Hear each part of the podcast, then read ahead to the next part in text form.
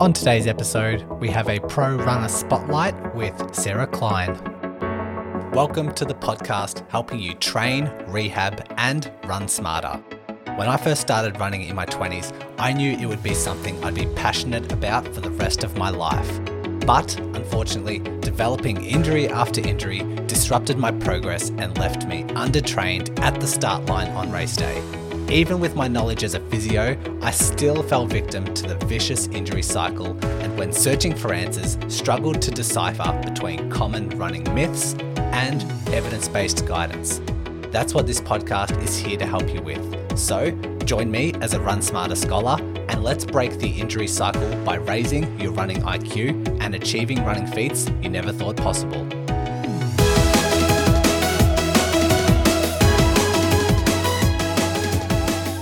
Welcome back, Run Smarter Scholars. I have been getting great feedback from the previous pro runner spotlights that we're doing, diving into their training, their injuries, their rehab, their strength, uh, all those sorts of things. And today is no exception. We have Sarah Klein, who has represented Australia. She is a marathoner. She is a two hours and 30 minutes marathoner.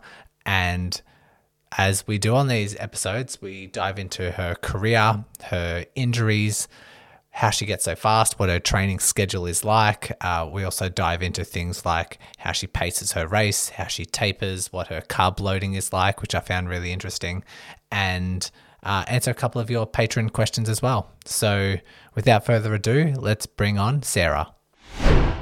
Sarah, thank you very much for joining me on the podcast. Thanks for having me. I'm really happy to be here. Yeah, let's get started with people who aren't familiar with you. Maybe just introducing yourself and I guess getting them familiar with your run, running career up to date.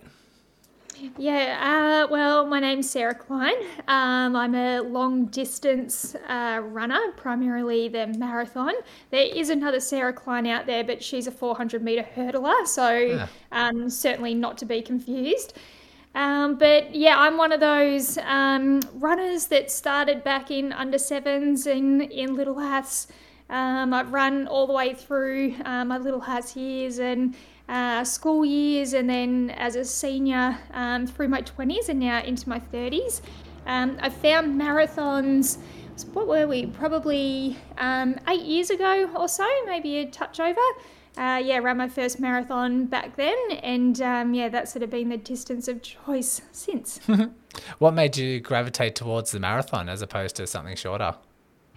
Well, it was kind of on my bucket list. It was a bit of a bucket list item, and um, I sort of was running reasonable distances in training and thought, you know, I might as well sort of address that bucket list and get out there and do one. And um, initially, I was sort of hoping to run a sub three hour marathon, and my coach had uh, coached two females already to um, run their first marathons, and they'd both run in the two hours 40.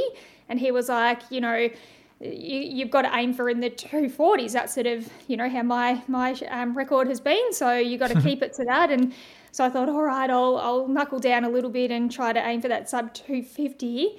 And, um, yeah, in the a week before I was due to run my first marathon, I got a stress fracture in my foot. Oh. So um, my debut was postponed. It was probably about 15 months in the end. So I was aiming to do Melbourne one year, and then I pushed it back to Gold Coast the next year, and then it got pushed back out to Melbourne. So it was 12 months after or so um, that I was expecting to do my debut, but. Um, yeah, I think that extra 12 months um, of recovery and then training sort of worked in my favour because I came out and ran at 2 hours 42 and well it was about 30 seconds off the B qualifier for the Commonwealth Games. So that's sort of what started the journey. So it wasn't just a, didn't just end up being a tick off the bucket list kind of run. It opened my eyes up to sort of, I suppose, the a whole new chapter to, um, yeah, where my running has taken me. Yeah, and how's that progress from now like in terms of the marathons you've completed the times that you've done what you've been able to qualify for? Like what is what's that career shaped into? Yeah it's um well it's kind it's kind of you know if you if you mapped it out on a graph it would be a gradual decreasing um like i've i've gotten quicker over that time but it hasn't always been like every race i've gotten faster Um, there was my slowest one that I ran, which was two hours 43, was in Berlin in 2018, actually. Um, and I was sort of plagued with a bunch of injuries. And then uh, during COVID, I obviously couldn't uh, race much during that time. So uh, trained, um, got got fit again and trained, and then came back out and did Melbourne again in um, was it 2020? It might have been 2021. Um, yeah, and ran a two hours 32, which was a PB by about four minutes at that time. Wow. And then over the next uh, maybe six months or so, I ran another two and got down to two hours 30 and 10 seconds, which, um, yeah, that's my, that's my PB. But that was two marathons ago. I've run another two this year um, Nagoya in Japan in March, and then the World Champs um, just coming up to five weeks ago. And um, yeah, the conditions weren't great in Budapest for the world champs for me to run fast. And Nagoya, I just didn't have a good run on the day. So um, yeah, I'm hoping to still break that two hours thirty mark. That's that's the next one on the on the list. Wow, very cool, very great times, and great to see that um, that career kind of shape out. I wanted to dive into. You've alluded to already that stress fracture in your foot, and you said you were plagued with injuries throughout this time. Um, what would be your most um, significant injury to date? Um, probably. I think my bone stress injuries, you could probably couple them into one because I think they all probably relate to the same sort of issues, just with bone health and um, all female things that um, um, being a female, being a distance athlete, and not having strong bones probably all leads to um, the the same result. And I, I, had a number of bone injuries. Um, that yeah, over the course of two years or so, I had four um, a, a tibial stress fracture, and then three in my femurs, two in one and one in the other. Wow. So that was they were that was a that was a, not a great time. Um, but probably the, the most significant other than them would be Achilles. Um, I had big Achilles issues from like 2014 through until 2018 or so, and I ended up going down the surgery path, um, which was I was nervous about because I sort of thought this could be this could be the end. Um, but it was they it fixed it. The surgery completely um, was just as allowed my body to keep going um, pain free. So that was a big decision at the time, but certainly something that has proved to have been the right choice now. Yeah. Do you know exactly what they did in the surgery? Yeah, it was a um, calcaneal ostectomy. So the bone on the back of my heel was sort of protruding and it was protruding into the Achilles tendon. And so every time the tendon was sort of rubbing over the, the outside of that bone, it was kind of being shaved away. So the um, the bursa and the tendon were um, had been affected by that. So what they did was um, cut my um, heel open on both sides, and then they sawed the back of the heel bone off. So they right. cut off about half an inch.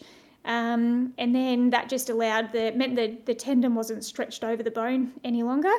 Um, they they tidied up the the um, the messy part of the tendon and um, yeah, it's been it's been really good since. Great, great to hear.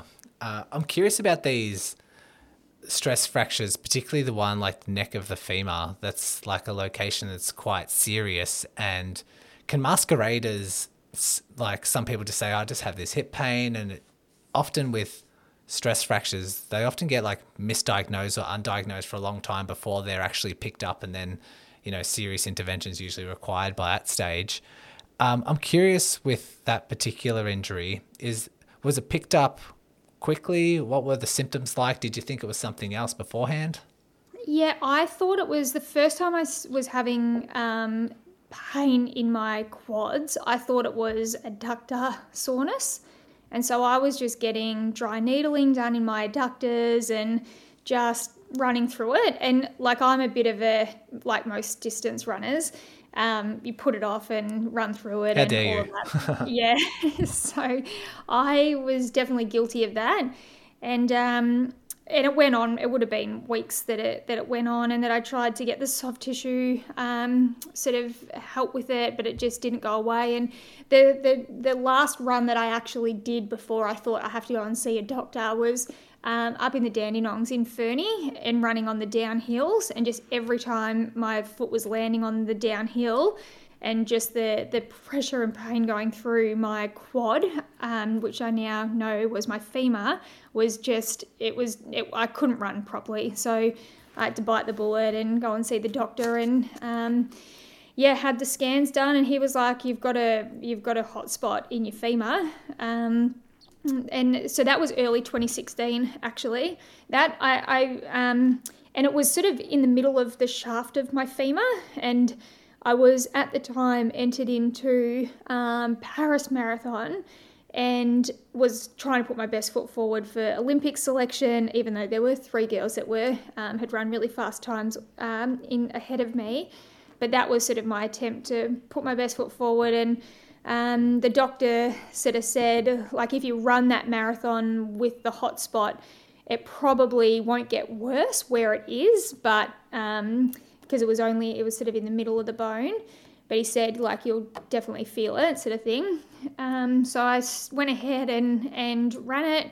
Um, and it was like it was fine during the race. You don't really think about it uh, but then did the recovery afterwards and then built back up again and in the process of building up again in 2016 um, i ended up with hotspots in both of my femurs so then we sort of had to um, yeah take another step back or so um, just reconsider, just reconsider what the way I was building up and the load and um, all of that. So uh, yeah, it was a, just that that process of having to um, start again every couple of months, and you know you get to be unfit when you're recovering, and then you got to build back up again. It's it was fatiguing, not just physically, but sort of emotionally as well. It, it takes a toll to have to keep coming back. So um, yeah, but we've been going going better since. Great. I, it sounds extremely frustrating, like especially bone stress reactions or stress fractures. They're, you know, the requirements are time off, downtime. Unfortunately, like getting unfit from running and those sorts of things, which a runner never wants to do, and they're always compelled to still run and always in fear of losing all the fitness that they've gained. And unfortunately, just with stress fractures, it's one of those things where um, it's you have to be patient. It's all in due time, just waiting for that th- those bones to heal, which is unfortunate. But yeah, I was. And patience is not one of the uh, probably a strong suit of most athletes. I don't imagine. Yes, exactly.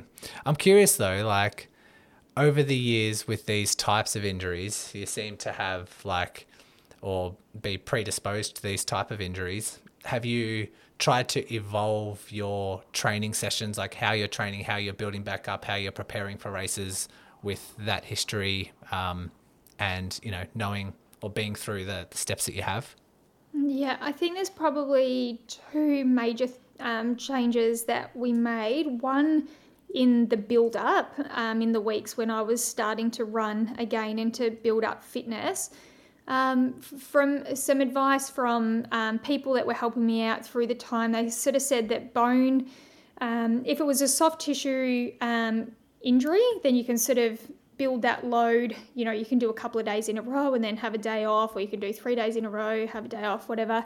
But they said with bones, they need they need a day on, day off to to absorb the load that's being put back through them. And in someone whose training program is a seven day schedule, it doesn't fit into having one day on, one day off. And that seven days suits because, you know, I, I, work and I get into my routine and that's, you know, I do this run on this day. But to have to change my build up to be one day on, one day off meant it was more of a rolling kind of um, training schedule rather than a, a weekly routine. Um, but we did that and I did that for um, a number of months actually, day on, day off, and was able to sort of build up a bit of fitness and was cross training on every other day. So, um, yeah, that just sort of allowed my body to um, absorb the load that I was putting back through um, through my bones, um, and and seemed to have, to have made a difference. So that was one thing we did, and then Um, the second, with sort of ongoing training, um, I kept one day off in my in each week. So Fridays is a no run day, and that we kind of left as a day off as I was building back up from um, from my bone injuries, but I then just was getting quite fit and then, you know, didn't want to be overloading if I didn't need to. And then I started running faster than I had been running before. And so we just kept the day off um, as a as a non-running day.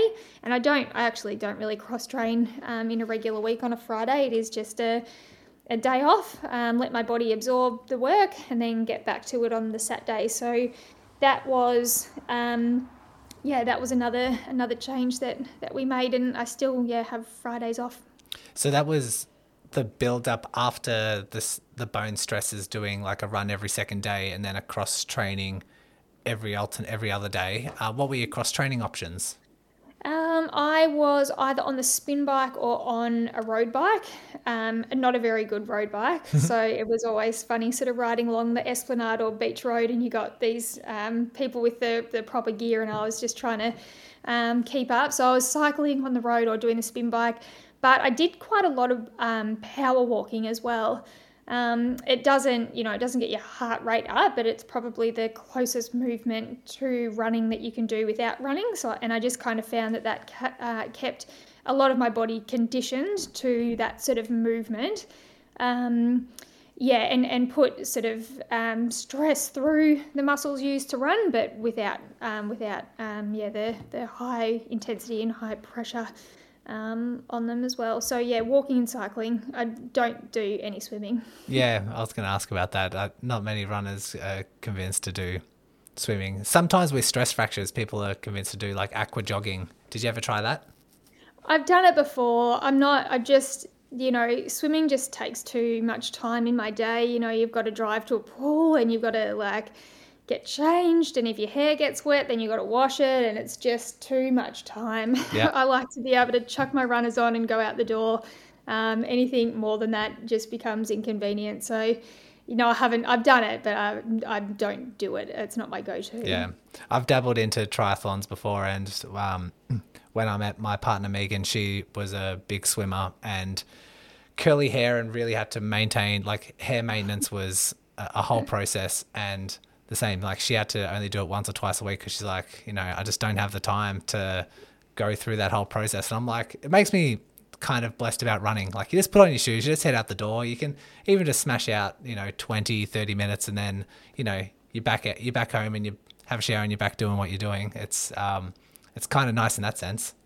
Yeah, I agree. That's a that is uh, like I because I run, I've been able to do all the other things that I do in my life as well. Because yeah, exactly what you said, you can get up and go, and within an hour, you're you know looking normal and ready for the day. So mm. I, I appreciate that about running. The now that you're sort of out of the woods when it comes to the build up and mitigating any bone stress stuff, uh, when you're into your marathon training, what does it now look like? Are, are you still are you doing back to back run days now, and what does that weekly yeah. structure look like? Yeah, so I'm back onto a seven day schedule, and it's a pretty, probably sort of um, a pretty standard or common uh, weekly routine. Sundays is always a long run day. Um, so I often, or usually always, do that up in the, the Dandenongs at Ferny Creek. Um, Monday is sort of another continuous run. It'd be about 70 minutes or so. Um, tempo, like I'm not I'm not thresholding it, but I'm also not jogging it. Most of my runs are actually um, I don't really have a slow run in the week. One, because I have the Friday off, and two, um, I only have a certain amount of time to get out and train, so I like to make it um, make it count. So Monday, yeah, about 70 minutes, and then Tuesday, a morning run, um, about 35 minutes in the morning, and then a session in the afternoon. Um, and those sessions, um, you know, can change between hill reps or a fartlek or 1K reps. Is um, yeah, they're probably the sessions I kind of go between on a Tuesday. Um, Wednesday is like midweek long run, and so that's 90 minutes. Um, do 90 minutes on a Wednesday. Thursday uh, morning run again, 35 minutes, and then try to do a track session on a Thursday. And that would be either 400s, like 10 400s, or quarters. Um, it's sort of my speed session. It's not super speedy, um, but I like to think it's, you know, not too bad. Um, then Friday, day off. Saturday, uh, sort of longer reps on a Saturday morning. So it might be like five minute efforts or 10 minute efforts. Um, and then a run in the afternoon, 35 minutes. And then, yeah, back to Sunday. So my Sunday runs uh, leading up to a marathon are around about two and a half hours. Okay. Would that be the longest you'd get to? Like, just quickly chiming in here to let you scholars know, I have just updated my five day injury prevention challenge. This is one email per day for five days, learning new concepts and diving into the science on how you can reduce your risk of injury. The sign up link is in the show notes, so fill in your details and I'll be waiting for you in email number one tomorrow. Leading up to the marathon? Yeah, so the longest I would do is two hours 35, and up in the Dandenongs, it's probably around 36 kilometres, um, yeah, up in the hills. Gotcha. And would you practice or do any of those segments at race pace? Like, do you strategically put that in? Um, I don't like I I don't um have any sessions that are set at marathon pace, but they all, each do have a goal. So, um, you know, my continuous runs during the week, like Monday and a and a Wednesday, are sort of the the longer runs with a bit of tempo. So they're not they I, I don't run them sluggish at all. So they're kind of yeah keeping keeping going. You know, got a little bit of pace over the the longer distances. Their Tuesday and Thursday are both running faster than marathon uh, pace in in the sessions and the efforts. Um, they're short recovery, so it's the the work rest anaerobic kind of. Um, or work rest, rest ratio and the anaerobic um, training in those sessions. Um, and then the Saturday, it's the longer aerobic uh, reps. And they're, they're faster than race pace as well. Um, and yeah, but there I don't do any sessions or have any key workouts that are at marathon pace, but I will strategically place, you know, whether it's a half marathon or a 10k um, in the lead up uh, just to, to have a hit out and obviously have targets set for that.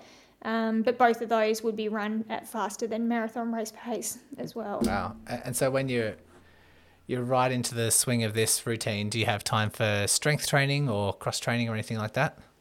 I don't do a lot of strength training. I thought you'd I say like that.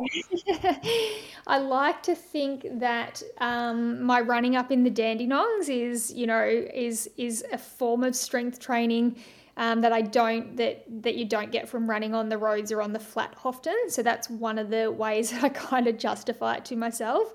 Um, I do some activation stuff before sort of my faster workouts but I don't have a reliable strength routine, especially when I'm in marathon training, because I, I get too tired really to, to do it. And um, with my work in there as well, it's the if something's got to give, then it will be my strength um, training that, that does give. Um, however, like when you're in a recovery phase or you're in a low mileage phase or not training for a marathon, I do try to do a bit more of it, but it's it's like I'll go through a phase of it, and then for whatever reason, it'll, it'll it's always the first thing that gets cut back. Yeah, and I guess that's based on the enjoyment factor as well. Like probably something that you haven't drilled into as a habit or something that you've enjoyed, and it just falls by the wayside. Yeah, I think yeah, it's that's definitely that definitely contributes for sure. Do you have and any? I'm not that good at it. That's yeah. the other thing. well, yeah, and like usually as a as a runner who eventually will go to a gym, they end up just doing like body weight exercises and those sort of high reps, which doesn't really carry carry over to running anyway. But like you say, it's just because it's what they're the best at when they are in the gym. They sort of will gravitate towards that, and it's like getting to the gym is pushing them out of their comfort zone. Like trying to do heavier based exercises even harder to convince them to do because mm. it's so foreign to them and they're not good at it. So, you know, it's usually the first thing to go. Yeah, probably my most successful cross training and strength based cross training was when I was injured and I tagged along with one of my friends to her CrossFit gym. And even that was a challenge going wow. to a CrossFit gym, admitting that I was going to go and do that. But um, I was the, you know, I was learning how to squat and do these fancy lifts with a with a broomstick. So like I was a complete beginner. So it was um, you know, going from someone who's super competitive and who's at the top of your game to a complete novice and someone that's no good at, at strength training, it was it, it taught me a bit of patience doing that. But when i got sort of the basics right the training that i was doing was was um, heavy weights and low reps which is that's actually my preference for strength training. If i'm going to do it i want to be able to feel that it's making a difference. And there and there's you know there's science that supports that as well. But if i'm going to strength train then i want to do heavy low reps. And and if i'm doing that at a time where I don't have a lot of time to do it, I don't have the equipment, and so driving somewhere to access it is another barrier for me. So, you know, I've got lots of, I've got every excuse not to do it. yeah, a lot of obstacles there, a lot of friction to try and get yeah. there. Is there, have you, um, like when you socialize with other elite runners, do you know if much of them, like in the same situation you're in, in terms of what distances they're covering um, and that sort of stuff, are they focusing on strength training at all? Yeah, I think like most, it's it's probably situational for everyone. Mm. So like others that have families and and work, again, it's it's probably the first thing that goes. They they know the importance. They'll do it every now and then if they can. But if it's you know if they've got a busy week or um, they've got high mileage, they will prioritize the other parts of their training and and let that slide. Um, people that I know that don't have as many commitments um, outside of their running, they will definitely have a routine. They will it'll be built in as part of their training. You know, twice a week they'll they'll hit the gym. Um, there's um, there'd be a combination of heavy stuff and also uh, body weight exercises, but uh, yeah, I think it's a, it's a situational thing for most people that I know.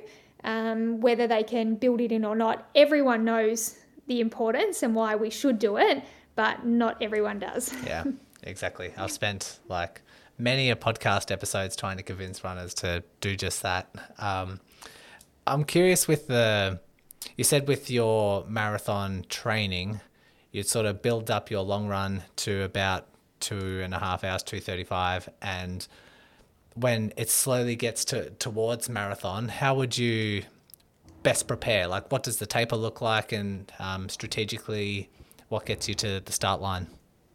Yeah, so my taper probably starts, like you say, the marathon's on a Sunday. It probably starts the Friday before, so nine days out. Um, so that last week, I would do just it, it the the volume cuts back, but the intensity sort of stays pretty steady. So I don't cut back on um, intensity and duration. The duration cuts back, but the intensity is pretty relatively the same. Um, and the frequency is the same. I still run on each of the days I usually would. So um, yeah, that that set day, it's kind of tempo running. Um, that uh, yeah, that the eight eight days out. The Sunday cuts back to an hour forty. Um, so uh, that'd be, or depends where you're running, but it's around about 20 to 22k or so. Um, Monday cuts back to 50 to 60 minutes. Um, Tuesday, I would still run twice on a Tuesday, um, but the afternoon, say I was doing 1k efforts, I would just do three of them. Um, but again, the, the, the pace I try to keep uh, consistent to what I have been training at, but just do three, um, just do three on that final Tuesday. Um, the Wednesday, about an hour again. Um, Thursday, I would only run once on a Thursday, so I'd cut back that double run. Um, and it would just be maybe a 40 minute run with um, some strides um, at the end. Friday, I wouldn't run, and then Saturday, I'd run, you know, 30 jog just 30 minutes or so and then ready for um, yeah, ready for the race on the Sunday. But I would adjust that. So if my race was on the Saturday, it'd all be moved back a day. And if my race was on a Monday, it'd all be moved forward a day. But it's just our marathons tend to be on a Sunday. Gotcha. Have you sort of fine tuned that as the marathons have, as you've done more and more marathons? Have you made a slight adjustments or have you just stuck to that strategy throughout? We've like we've probably made adjustments every single time I've run a marathon. There's been, you know, some little tweaks that we've made like on a I used to double run on a Monday and we stopped doing that because my Ferny run on a Sunday was taking too much out of me and if I ran on a Sunday morning and then only ran once on a Monday and put it in the afternoon, I was almost getting a day and a half of recovery from my Sunday long run. So we moved that. Um, yeah, we stopped doing that that double run on a Monday. So we've learnt little things like that. In terms of the taper, I like to keep probably my biggest takeaway about tapering is not actually my physical preparation. It's probably about my mental preparation. And part like the hardest thing, or one of the hard things about taper week, is that. Um, like you feel so lethargic or you can feel really lethargic. You've just been going and going and going every day. It's just like running eating sleeping working repeating. And then you get to that final week and you start to back off a bit. You start to have more energy. And the challenge for me can be thinking um, you know am i i feel like i'm getting unfit now and um, just keeping my mind in the the space that it needs to be. So yeah taper week. Um, for me it's less about the physical because backing off that will naturally make me um, uh, make me feel better. But it's about keeping my mind where it needs to be, and um, probably nutrition in the last couple of days. It's um, yeah, probably those things that I think need the better balance in that that last week mm. rather than the physical. I'll talk about the nutrition in a second, but when you're talking about um, psychologically, emotionally preparing during the taper, is that just reassuring to yourself that this is the process? Like if you start getting jittery because you're not running a lot, or is it psychologically preparing you for the difficult task that is the marathon? Like what um, practical yeah. things do you do you include? I think it's not. It's about not letting myself get sucked into um, reading into too much about how my body's feeling. I, it's a, and it's a and it, on the flip side of that, it's about reassuring myself that I have done the work and I've got the fitness and it's it's in my body, and so not to yeah fall victim to oh did I feel this and you know I felt a bit did I was I a bit tired this morning. It's not reading into that, mm. um, but it's also about priming my mind for the effort that's ahead and um, yeah, reminding, just getting your, your head in the in the right frame of mind, like reminding yourself why you're doing it and the work that you've done. Um, surrounding yourself by people that are encouraging and supporting of you, and um, yeah, that's the um, and you know whether it is you know like even reading motivational quotes or something that connects you connects to you at a particular time that um, you know, in that last week leading up to a marathon, it's always a time where I'll find um, what my mantra is going to be for the race. And it's something that I write down on my hand. Um, and that becomes my mantra from 30k onwards um, in the marathon. And I never know, like, I can never decide too far out what that's going to be because it's got to be something that connects to me at the time. And um, it's funny because something always, you know, always comes along. Um, but yeah, for me, it's about getting my head in the right spot for the work that's ahead and feeling good about it and and um, confident um, and confident about it. Can you remember or share like what you wrote down as a mantra for your last marathon? Yeah, so I can remember. Um, I've done three in the last. Oh, yeah, I've done three in the last twelve months. I remember um, so this last one that was the world champs at Budapest was forecast to be 23 to 30 degrees or so during the race. And I wrote on my hand, it's not hot, because that was something that I I, I didn't want my mind to convince my body that it was too hot to run fast in the last 30k. I wanted my mind to convince my body that it wasn't to, to not focus on it, that this isn't going to be the determining factor. So, um, yeah, for the last one, it was it's not hot. Um, the one before that was um, If You Can, You Must. I was in running Nagoya Marathon and it was an opportunity. I'd, I'd wanted to run that uh, race for a long time, and so I had this opportunity. I didn't have a great preparation. Um, but I was there, and if I was there, I had to do what I could while I was there. And so I remember actually in the last, with 10K to go, um, yeah, there were a few people sort of coming back to me, and I was like, right, this is the moment. If you can, you must. Like, you're here, you must. You, like, now's the time. Um, but and the one before that, the world champs the year before, um, it was um, make it happen, and that was sort of a result of um, it was actually something shot putter Matt Denny said to the, the Australian team um, at one of our team meetings. But he, um, yeah, it was just sort of, um, you know, reminding us that we had, we, we were there for a reason and we had what we needed to to perform. That's why we were there. Um, and so to make it happen. And that was, um, yeah, that's what I had on um, yeah, and the the world champs in 2022. So it's sort of yeah depends what comes up, what the what the weather's going to be, what the preparation's been like. Um, yeah, and just the sort of environments you find yourself in. But there's always always something that Very comes cool. up. Thanks for sharing those. Um, you mentioned nutrition as being an important part of the taper process or the marathon preparation. Um, what sort of process do you go through? Yeah, it's like I do. I do the carb loading. I don't. I don't. I don't really have a uh, like a special diet that I follow. I'm just all about balance. Like I'll, um, yeah, just I just have a balanced diet uh, while I'm training. But in that uh, final week leading up, I keep it regular, just a regular diet um, up until probably the Thursday or so, and then start on the um, on the carbs but I will always sort of go for the, the white carbs and they're easier to digest. So, white bread, white rice, um, popcorn, and just load up on that for, um, yeah, for the next couple of days. So, combine that with, you know, some veggies and chicken or fish or something in the evenings.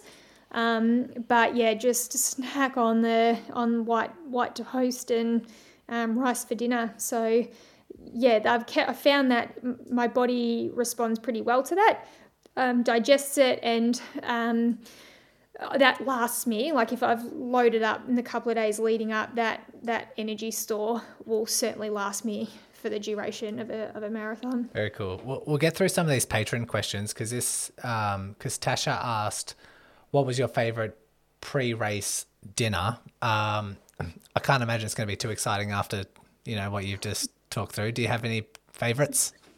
Um, if I wasn't running a marathon, I'd go. I would like. I like to have gnocchi, and that doesn't always sit well in in everyone's gut. But I like a mushroom gnocchi with chicken.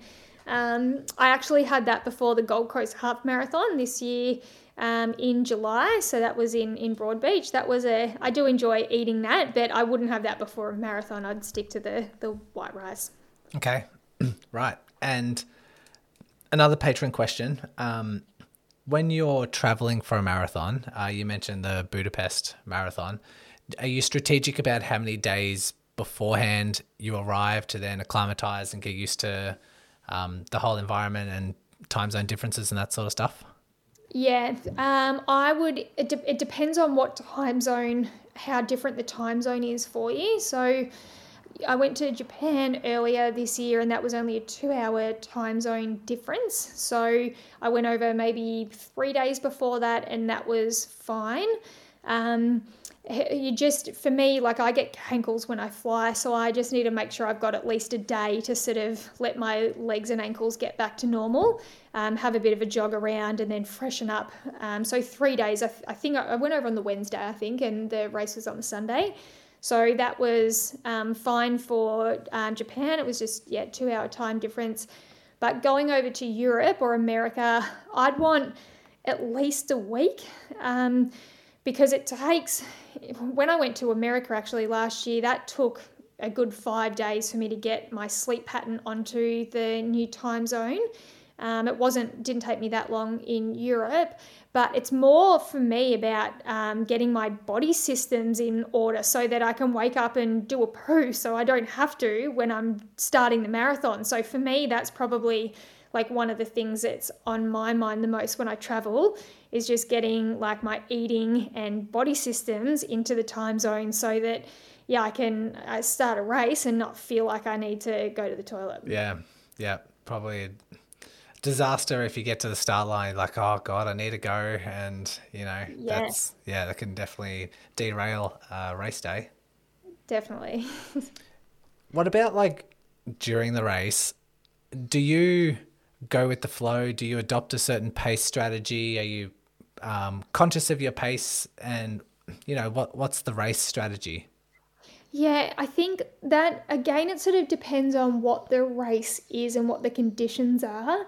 Um, I've certainly gone into races where I've known that I've had to run a certain pace and um, or a certain time, and this is a pace that I need to run to do it. And so um, it's kind of um, so it can be a little bit daunting running that way, especially if you haven't run that pace before. But again, in the lead up, just um, having confidence in the work that you've done. Um, so in that case, I would I would look at my um, clock or get a time from probably 5k, um, maybe half half marathon, and then sort of 30k, and then just from then it's sort of knowing whether I'm on pace or not. If you're slowing at 30k, someone telling you you're slowing at 30k, I don't find helpful. No. So I just kind of want to know that I'm on pace in the first half or so, and then just try to maintain it um, as best as I can. Um, and then, but then some races like the the Budapest race, the time my time goals for that completely went out the window when the forecast sort of became clear, and it was not about the time at all. It was about um, completing it basically and being as competitive as I could be um, on the day. But you know, there were no girls that ran anywhere near close to their best at um, yeah in Budapest. So the the time was secondary in that and I actually I that's one marathon I haven't gone back and looked at my splits because I don't want to know what they are. I know that I slowed down in the second half. I think 30 to 40k was my slowest 10k, like it would have been my slowest 10k, and I don't want to know any more than that because I going into that race I felt much fitter, like I felt like I was the fittest I'd ever been, and I didn't get to show it in those conditions. So. Um, yeah, some races I'll go back and be like, you know, you you slowed down from 20 to 25. These were your K splits, and you know it might be, and I'll interrogate it. I didn't for Budapest. Um, I ran 237, and yeah, I didn't want to know. I don't want to know the detail. So yeah, it depends. It, it depends on sort of the, the conditions and the goal for um, for the race. But I've certainly run, yeah, certainly run races for in both of those ways. Is that it's funny how you can't control all the variables. Like if you want a really good race, things outside of your control also need to fall into place as well. And weather being one of the major factors in there. And I guess it's one of those on those sort of days when it is when the conditions aren't favorable, it's probably a good reminder to let you know, okay, it's let's not focus on pace, but also if it's a hot day or a humid day or something, everyone else is struggling. It's a good reminder to be like everyone's being subject to the same heat. It's all the same playing field. Let's not compare my pace to my marathon the year prior. Let's just accept the fact that everyone's suffering. Let's see who can um, Yeah. get through it the best. Yeah, play play the chips that you've got, and that was actually um, a sort of leading into that race. We we looked at what we could control and what was out of our control, and and what we could control was the way we prepared for the hot weather and the the what we had in place on the day for pre cooling and during the race cooling and hydration and all of that. So. You know, my strategy for that was as best as I could make it, and that was something that was in my control but the the direct sun, the temperature, the um, conditions was not. So it, that we just had to go with it, but but putting in place all of the things that we could do to sort of make it as bearable as possible. So um, yeah, that's a whether it's hot or whether it's windy or whether it's pouring rain, just some days you can you just really luck out. Yeah. What about after the marathon? Do you have a routine about recovery and um, how you like to, you know, celebrate and th- those sorts of things? Yeah, it's sort of. Um, I don't pay a lot of attention to the recovery straight after. I, although that's maybe that's not true. I do try to move around as much as possible. So I, I, you know, will sit and let my body or lie down more likely. Just being horizontal is probably like the best feeling post marathon. Um, and and just refuel as much as my body will allow it. But in by the time the afternoon comes around, I do try to move around and go for a bit of a walk because um, you can really stiffen up and, and that's not good for subsequent days. But I used to be really sort of, um, you know, next day out for a 30 minute jog and, you know, um, just easy jogs for that following week. But I'm kind of at the point now where I'm just like, I'll do what my body feels like it wants to do. And if that is nothing, then I won't do anything for a couple of days. And you know, if I'm really sore, I'll let myself just recover until it's not so sore and then I'll start jogging again. But um, for me, I sort of allow myself four weeks or so post marathon to jog around a bit, to recover, to mentally switch off and, you know, spend some time doing other things. Um, before I start to to build back up again, but it's one of those um, like everything in the lead up to a marathon is all about the marathon, all your eating and your training and your daily routine and everything. So as soon as it's done, it's almost sort of a bit of a relief, and you can just, you know, eat whatever you want and stay up late and have a few drinks and catch up with friends. So I do, like, I definitely try to even out that balance post marathon uh, because it's totally skewed towards marathon, um, towards running the marathon before it's done. Yeah, a bit more of longevity, I think, because if, if if it's all solely focused on one purpose and you just go from one race to the next, there's like burnout, there's overtraining, there's under recovering, all that sort of stuff, and the physical and mental element of um, just staying switched on that whole time probably isn't that sustainable. Doesn't probably have a lot of longevity attached to it yeah, I couldn't agree with you more. Um, I had a bit of a burnout situation 12 months ago um, where I didn't use my four weeks as well as I should have because I was just on a high. I'd run my PB and, you know, I just wanted to keep running and keep racing. And then um, it caught up with me like three months after um, after the World Champs in 2022, and I was flat for three to four months, and that was the time leading into Nagoya earlier this year, and I was just um, yeah, I wasn't I wasn't at my best. So my coach after this marathon is very much been like. You're not racing every race, and you're not doing this, and you're not doing that. So, um, yeah, I've just tried to learn from last year and be sensible. I'm glad you've recognized that because a lot of people, I don't know, I feel like some people would be like, I'm not performing at my best. It's time for me to sort of train harder or like focus a little bit more. Um, anyway, I think some people can steer in the opposite direction and actually try to push and push and push and, you know, get injured or just like totally lose the love of it and why they're doing it in the first place and that sort of stuff. And so glad you recognized it and actually uh, changing what you're doing moving forward to help mitigate that. That's nice.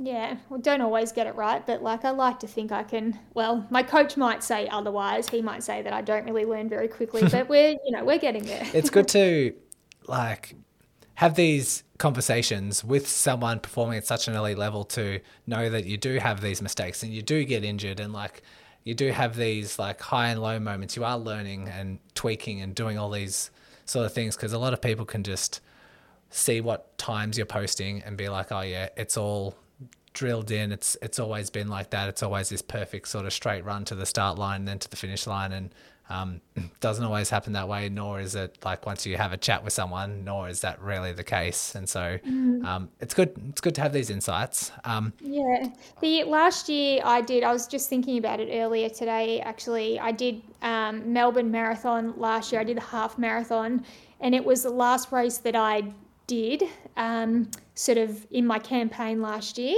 and it was one too many. And as soon as it was finished, I was grateful to have two weeks of jogging around and easy rec- um, recovery runs. And after I'd done that for two weeks, I had one week off completely. And then my first run back, I felt worse than what I did um, a week earlier, even after having a week of not doing anything. And that was the beginning of my whole body just not being in the same place that it was a month before. And it took ages for me to start feeling myself again, like I'm talking through to March the following year. And um, yeah, it was just, I was, I would, would be out. I remember being out on one run actually, and I was running so slowly. I, I worked all day and then I had an evening event on and I was trying to sneak my run in between those two things and I was out running and I was running so slowly and I just thought to myself, I don't I don't have time to be running this slowly and I turned around and went back. Um, but it was just I was I was annoyed with myself, like as um, you know we, we get, but I was also trying to um, respond to how I was feeling and to like listen to my body as well. So we then just took all the pressure off all the races that I had planned and just went back to um, like trying to move each day and do something and wait until I could I sort of got through the the lull and then um, yeah try to build up when I started feeling better. But I couldn't I couldn't rush it. It was just uh, see how you feel each day when you get up. Amazing. Thanks for sharing that. That's great. Uh, I was, I've been curious to ask for a recreational runner wanting to train to run a sub three hour marathon. It's like a pretty big shift in training and thinking and all that sort of stuff. What tips would you have for a recreational runner who does want to train and run a sub three marathon? Um, there's, well, there's no secrets to being able to run faster. It's just about being consistent and doing the miles day after day. So, um, whatever you're like, there's no point going out to do a, you know, run every day for a week and knock it out of the path, and then, you know, you're sore and tired for the next four weeks. Whatever you do, make it sustainable and keep it consistent. That's going to be, um, like, that's going to give you the best foundation to be able to get faster and stronger on. Um, not one session is going to be um, your knockout session. Um, if you go out and run five mile efforts in a certain time, that's not gar- going to guarantee you anything. Um, and in fact, I would say that a week of good, solid training is better than one knockout session um, that takes you a while to recover from. Um, and yeah, like it's I, I've you know, running is a really simple. It's really it's a really simple thing. Um, you just got to get be willing to get up and and do it. The consistency and sustainable changes, I would say, is like the biggest thing that. Um, you can do to sort of build a base and set you up to, to run a fast marathon. But always, for how whatever pace you're trying to run a marathon in, you need a you like you need a team. It's never just an individual thing. You need to have um, the people that you either run with or ride a bike with you, or um, that you know the person that gives you a massage, or even a partner that's going to like make you meals or rub your feet or whatever it might be. It's always like you, no one ever runs a marathon by themselves. It's always a result of like other people contributing as well. So having that sort of um, network around you is definitely a big help too. That's really interesting. Back to the um, consistency side of it. So, would you recommend a runner try to find out what volume they can tolerate? That being like, say, running five or six days per week and saying, okay, let's see what what I can maintain here, what I can tolerate, what my body bounces back from, so I can consistently do it week by week. So finding that particular platform and building from there. Yeah, I would. Um, yeah, probably. I would. And and if you're not if you're not currently running six days a, a week, I wouldn't encourage someone to do that. Like if it's five days, I would stick to the five days, and if it's four days, I'd stick to your four days. And um, play around with the distance on those days that you're doing. So, like for me, when I'm marathon training, my build, specific marathon build, will start. It'd be great if it was three months out, but sometimes it's only eight weeks out from from a marathon. So it's about like I and I have those days that I train, but the miles that I do build up gradually week by week when that specific marathon build actually starts. So if you are currently running 5 days a week, I would stick with that, but I would build on the miles that you're doing in a particular session on particular days to sort of to get that volume. I don't think adding in an extra day during a marathon build is the right thing because you um, need to have the balance to recover and to absorb what you're doing and um, you don't want to overload. And it's a really fine line. If you're adding on miles on each day and then adding an additional day, you're probably not giving your body enough time to absorb and get stronger and, and actually build on it. It might just be getting run into the ground. So, that being said, like you could do that for your first, second, or third marathon, and then you've done that a few times already. So for your fourth, fifth, or sixth, you may be at the point where you add in a sixth day um, or double runs or something like that. But um, yeah, you need to be, um, you, you, probably won't get it. Like you won't, well, maybe some people do run their best in their, their very, very first marathon, but you'll learn something each time. You're better off getting to the start line um, and running a marathon than overloading yourself and not getting to the start line and not being able to do it. So it's a fine line, it's a balance. You need to listen to your body. Um, but I wouldn't, yeah, I wouldn't change the amount of days that you do. I think there's enough gain you can get out of changing the the volume and intensity on the days you're already running. Yeah, and by the sounds of it, and just me knowing most recreational runners, it seems like that base mileage is probably slightly under what they think it is, um, because if they're like, okay, marathon training, okay, sub three, let's go, and their expectations or their anticipations of what they think they can handle is usually a little bit above what's in reality. So it might be just that little step gear change back from what they um, they think, just so that they and then build upon that one. Would you agree with that? Yeah, I think so. And to be honest, like when you sort of say a recreational runner wanting to run sub three, I don't think recreational runners run sub three. Like for me, a recreational runner would run sub 330. Like I think that's you can't run sub 330 without a level of fitness and without training that's gone into it.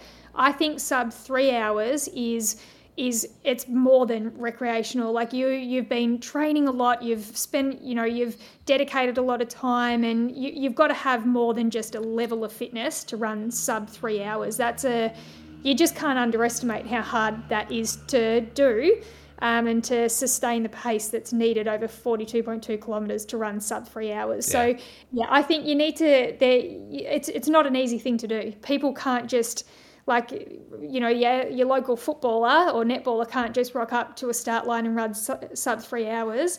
There has to have been training for a marathon that's gone into being able to do that. Yeah, great reminder. Um, as we wrap up, what what's what's coming up for you? What are you working on? Uh, what races? What goals do you have? Yeah, well, I'll run. Um, probably my next race will be November, December. There's a there's a half marathon in Hong Kong that I'm um, maybe doing um, in November, and then Zatopek is early December. So I'd love to run both of those between now and the end of the year, and then we'll need to decide on what marathon I do um, next year. It's obviously going into another Olympic year. Um, the women's marathon running is just out of control. Everyone's just running super fast. So um, if I could if I can get um, you know my fitness back up to where it was going into Budapest and maybe a bit um, better than that, and then uh, run a marathon in good conditions, then you know if I can run get well under the sub 230, that would be great. Um, and I will just, yeah, again, it's the control the controllables. I need to um, get out a good marathon um, that I know that I can run. I can't control what the other girls are doing, but we'll, yeah, put myself in the best position that we can and, and um, yeah, see what happens. But yeah, it'll be another couple of races later this year and then a marathon early next year. And then we'll go from there. Very cool best of luck with that. And are you active on social media at all? Are there any accounts where people can follow your journey and that sort of stuff?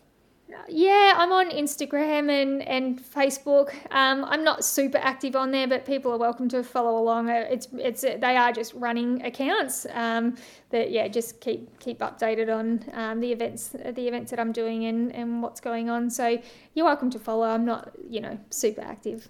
I'll include the links because I do have your Instagram and Facebook accounts, so I'll I'll add those into the the show notes below and yeah, just want to say thanks. It's great to get these insights and um, let people know that you're human, you're working hard, you're training hard, and just trying to learn and adapt and get faster. It's, it's really cool to see all these elements sort of play out and the sort of times that you're accomplishing at the moment. It's really, really cool. So thanks for sharing your insights and your training and all that sort of stuff. And best of luck with all these upcoming goals that you have. Yeah, thank you very much. Thanks for having me. It's always a pleasure to talk running with um, other people that love their running as well. So thanks for having me. You're welcome. If you are struggling to overcome an injury, you can jump on a free 20 minute injury chat with me, which you can book through my calendar in the show notes. While you're in the show notes, elevate your running IQ by jumping onto my free email list so you can receive material to help rehab your injury, lower your injury risk, and increase your performance. If emails aren't for you, consider my Facebook group, Instagram, and YouTube channels. And remember, each insight you get from these resources brings you one step closer to your next running breakthrough.